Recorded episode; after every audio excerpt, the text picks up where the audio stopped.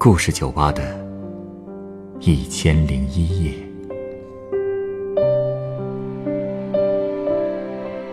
本节目由北京人民广播电台故事广播与凤凰网有故事的人频道联合制作。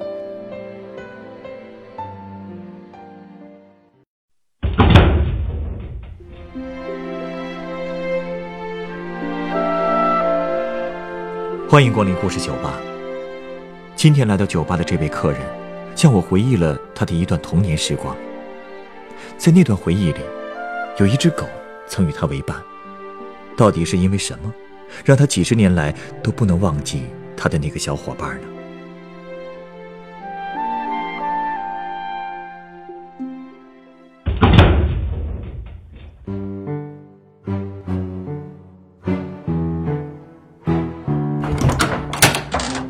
欢迎光临。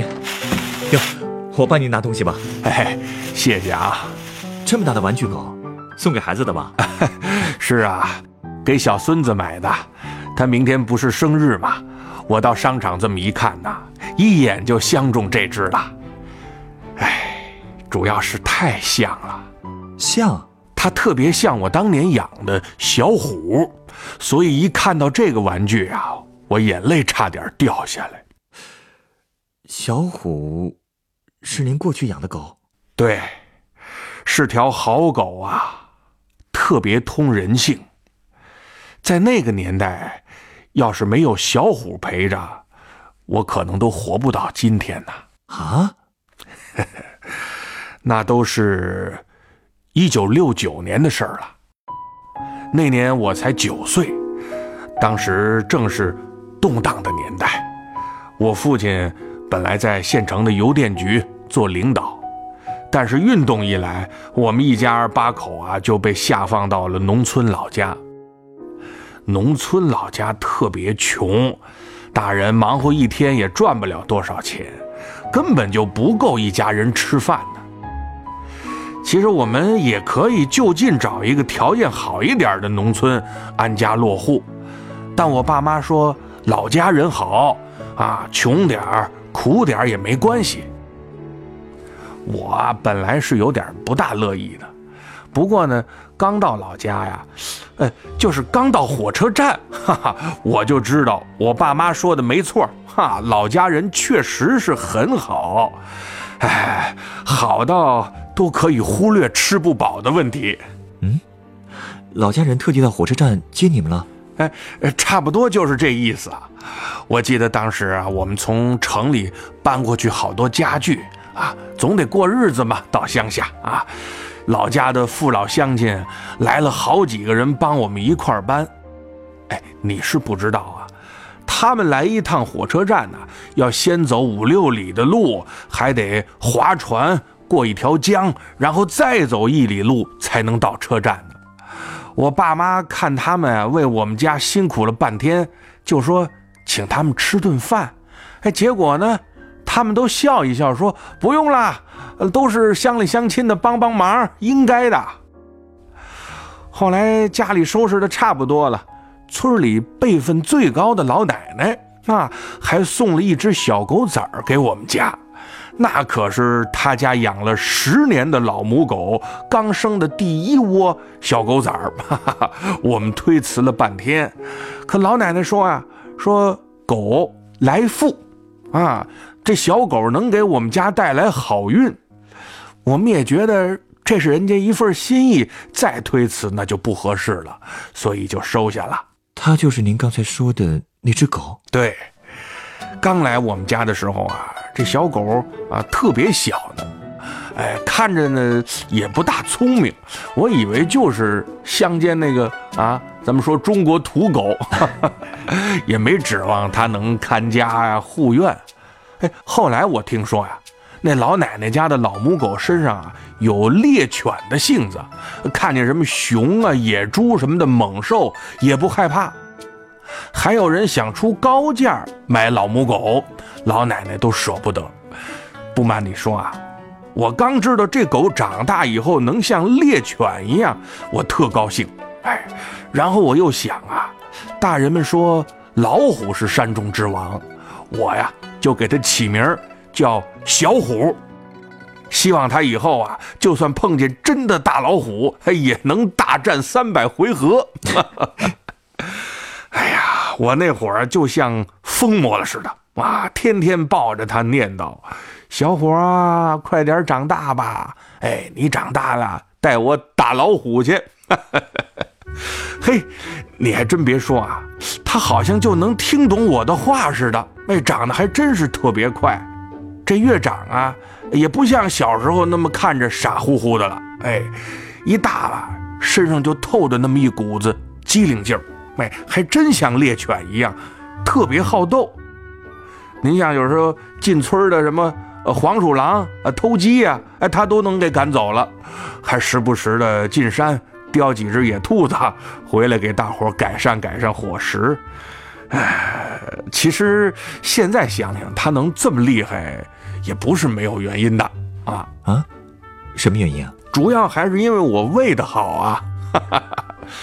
您想，当时那农村老家穷得很，几乎啊家家都缺粮，收成不好的时候啊，只能吃红薯啊，喝稀饭，弄点野菜充饥。你们这年轻人呐，没有经历过那日子。我们家是下放的，还有点安家的费用。哎，那些钱呢，几乎呃都用来买高价粮了。我们家吃的那粮啊，还稍微细一点儿。每次吃饭的时候啊，我都把这个饭和菜汤拌在一起喂小虎。那时候哪有什么狗粮啊？是不是？就是人吃什么它吃什么。可是你想啊，那个时候连人都吃不饱饭呢。这小狗，哎，它的待遇就已经算是相当相当好了。您爸妈也舍得？他们当然不同意让小虎吃这么好了，所以我就偷偷的把我的饭，哎，分给他一些。他好像也能知道啊，我对他特别好，所以老跟我形影不离，就像个保镖一样，哎，总是在我周围转悠。时间长了，好像还能听懂我说的话。我让他干什么，就干什么，特有灵气。这么聪明啊！哎，那您都让他干什么了？干什么呀？捉老鼠。哈？狗拿耗子呀？嘿嘿，还真不是多管闲事儿。当时啊，老家那边有好多耗子，尤其是生产队的这个粮仓里头，耗子都在那儿安营扎寨了。哎，他们也知道那儿粮食多。后来啊，不只是生产队的粮仓，连家里头都有。估计耗子那会儿也饿得够呛啊！我就想着，哎，要不然让小虎试试。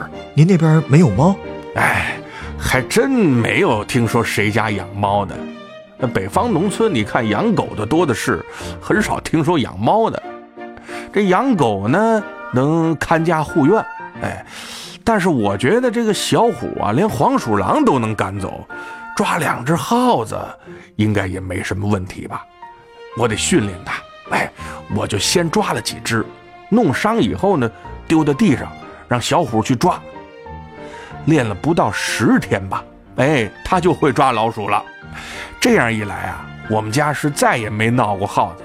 后来连生产队长都知道了，哎，就到我们家去。跟我爸妈商量着，说让小虎晚上去守仓库。这队长啊也是个好人，知道我们家人口多，能干活的少，又是下放的，就说呀，小虎每抓到一只老鼠，可以记两厘工分。两厘？嗯，你可别小瞧这两厘呀，抓一只老鼠两厘，抓十只那就是两分啊。我那时候岁数小。一天的额定工分啊，也就是两分你想想，哎，小虎一个晚上能抓十只老鼠的话，就等于我出了一天工啊！哈哈，有这种好事儿，我们全家当然很高兴了，赶紧就同意了。把小虎送去的头天晚上，哎呦，我高兴的睡不着觉，哎，就把小虎啊抱在怀里，絮絮叨叨的跟他说：“从明天开始啊，你就不能睡在家里了。”你要到生产队的仓库里去抓老鼠了，你抓住老鼠了就能挣工分挣了工分呢就可以多分粮食，嘿，多分粮食我们就有饱饭吃了。嘿嘿听上去啊，小虎肯定没让你失望。是啊，他从来没让我失望过。那天晚上，他听我说完，就伸出舌头舔我，好像在跟我说：“都包在我身上了。”嗯，我还有点担心他抓完老鼠会吃了，哎，就给他脖子上啊套了一个绳套。这是我们约定俗成的一种方法，就是告诉他抓的老鼠不能吃，你要是吃了就记不上工分了。结果啊他还真的就照做了，第一个晚上啊就抓了一大堆老鼠，嘿，那大个的有七八两吧，那小的有拇指那么大，哼，还都被小虎啊给堆在一块了。队长亲自数的，正好五十只，相当于我爸一天的工分啊。等于我出了五天的工，太能干了。是啊，我也特别高兴啊，就偷偷的煮了半斤米饭犒劳小虎，而我们全家吃的还是清水煮红薯呢。后来我爸妈知道了，狠狠地打了我一顿。小虎可能也知道我是因为他才挨的打，所以一直陪着我，还总是用脸蹭我，估计是怕我不高兴吧。真懂事儿啊！哎，不过照他这个速度抓，仓库里的老鼠还不几天就抓完了？嘿嘿，没错，他一晚上就能抓一二十只呢。到后来仓库里彻底没老鼠了。我记得队长还夸小虎啊是集体粮仓的卫士。嘿，村里人看见小虎啊都会喂点吃的，哎，甭管喂多喂少吧，反正是见到就夸。和我一块玩的那些小伙伴啊，看见小虎陪着我，都羡慕的不得了。嘿，我也高兴啊，所以到哪儿我都带着小虎。哎，也幸亏是总带着他呀，要不然我的这条命早就丢喽。啊，出什么事了？哎，那年秋天呐，天已经很冷了，乡亲们开始上山挖柴兜，准备过冬。柴兜？呃，就是树桩，挖出来劈开，可以当柴火烧。哦，有一天上午，我带着锄头和斧头走了三里多去山里挖柴兜，那可真是深山老林呐，山路都是坑坑洼洼的，特别不好走。我那会儿岁数小，力气也小。没挖过柴兜，所以也没什么技巧。对着一棵樟树，都是又挖又劈，足足花了半天时间才挖出来。我已经累得都不行了。但想想其他跟我差不多的孩子，人家都在那儿坚持呢，我也不能示弱。哎，我就强撑着，费了好大的劲儿啊，才把它都劈成了片儿。啊，那得有一百多斤吧。我一咬牙。跳上柴兜就往回走。当时太阳都要下山了，我也没顾上吃点东西，这走路都直打晃，何况还挑着一百多斤的担子呢。一不留神被一棵树根给绊住了，好家伙，这一下连人带担子一块就滚下山了啊！哎，往下滚的时候啊，我就伸手乱抓，想着能抓住点什么就能停下来。结果啊，这手脚都被那山里的荆棘还有石头划的是鲜血淋漓的。到后来啊，我是什么都不知道了。那后来是小虎去求救的？对，我迷迷糊糊的时候啊，就听见他一直在大声的叫，应该就是在给人们报信儿啊。他还时不时的在我身边呜呜呜的叫，还不停的舔我的脸，好像在说：“别怕，我不会丢下你的。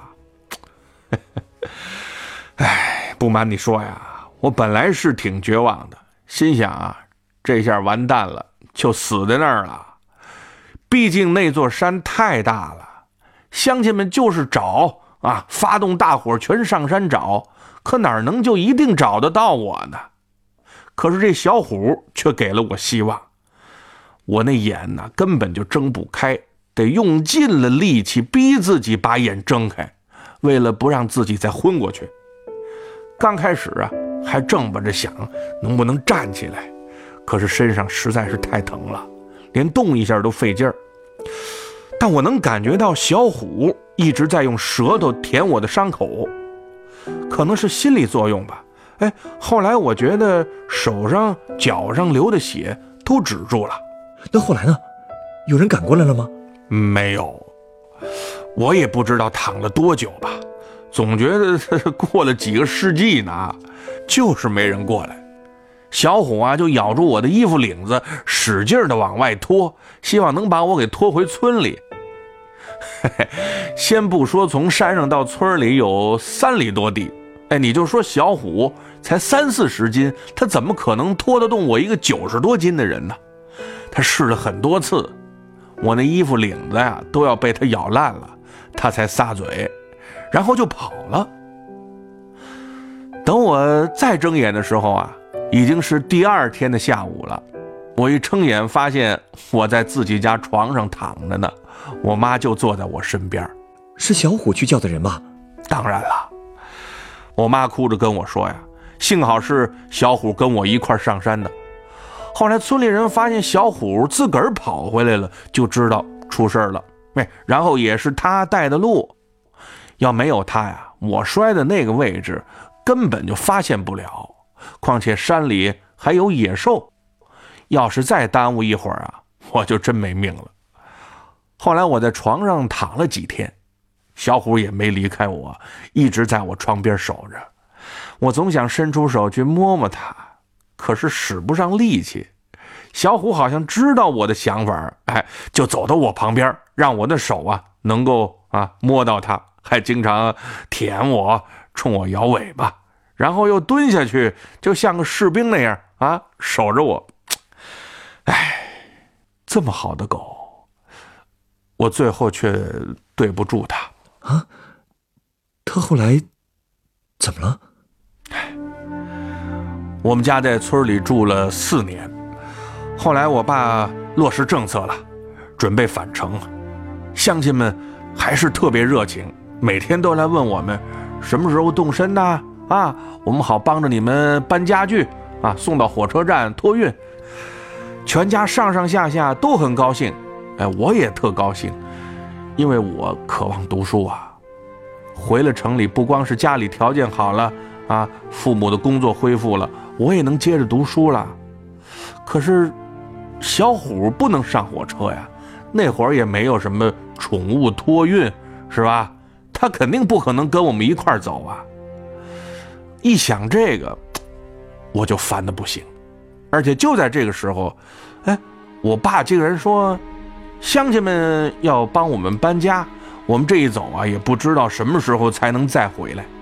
现在啊，家里也拿不出什么来，不如把小虎宰了，请大伙吃顿饭。啊，这话他都说得出来。虽然我知道那时候大家不会把狗当宠物，可是好歹。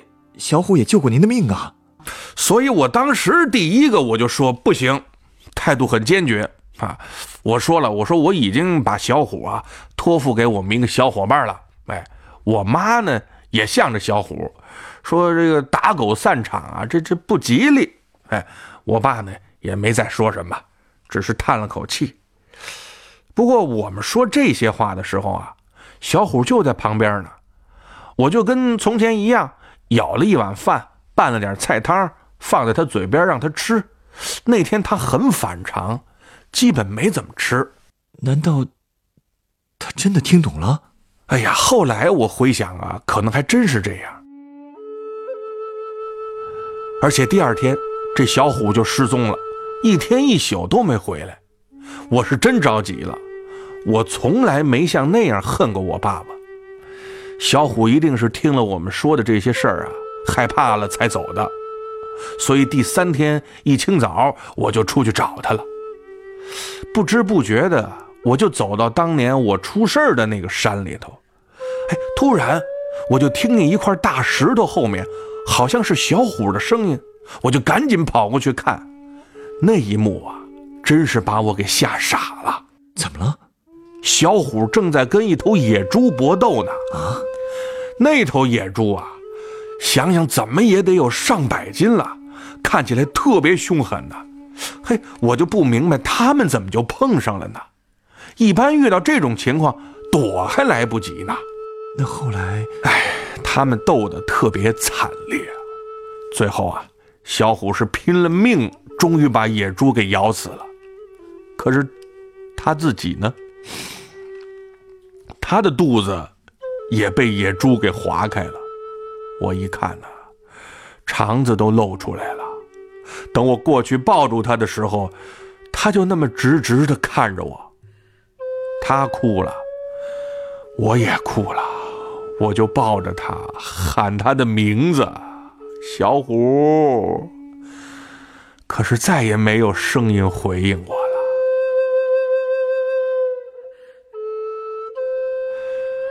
最后，我把它埋在了那山上。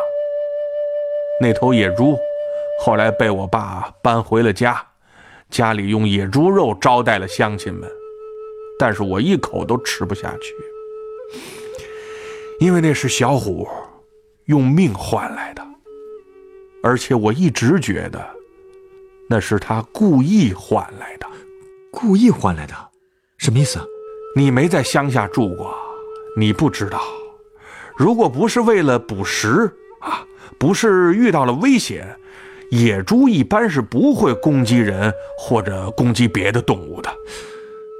您的意思是，是小虎主动袭击了野猪？对，他太聪明了，他知道我们家穷，才会时不时的从山里叼些野味儿回来给我们。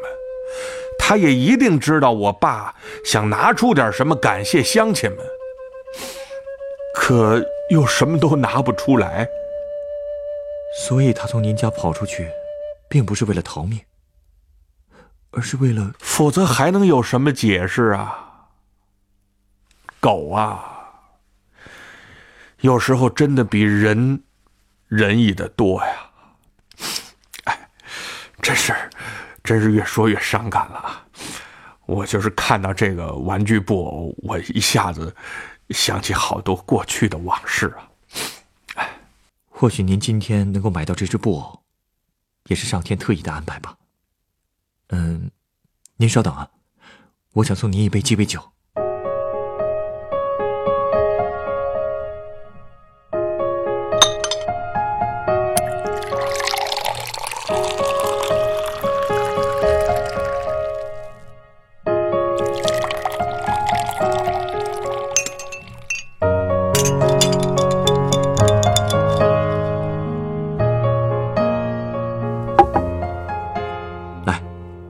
这是您的鸡尾酒，它是由甲类烧酒、葡萄柚汁和九味樱桃调成的，名字叫做斗牛犬烧酒。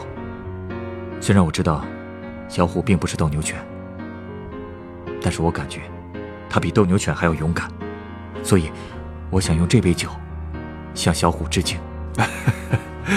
谢谢，而且我们家小虎可比斗牛犬大多了，能想象出来。光看这个玩具就不小呢，不过小伙子，你的心意我领了，但我年纪大了，太烈的酒也确实喝不了了。您放心啊，别看这款酒的名字听上去叫斗牛犬，但是它的度数只有九度，并且也是稍微加热过的，您可以尝尝看。哦，好，我尝尝啊。嗯，哎，没想到喝起来倒是挺像果汁的啊。香香甜甜，又很温暖。我觉得，这就像是小虎吧。虽然面对猎物时凶猛好斗，但他的内心却是柔软温顺的。任何时候回想起来，都会觉得温暖吧。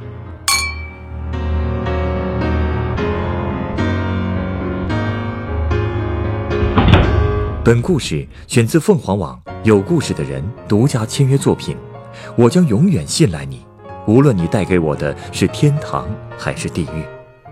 原作熊运福，改编张悦、张维，制作陈寒，演播尚远、陈光，录音严乔峰。人人都有故事，欢迎搜索微信公众号“有故事的人”，写出你的故事，分享别人的故事。下一个夜晚。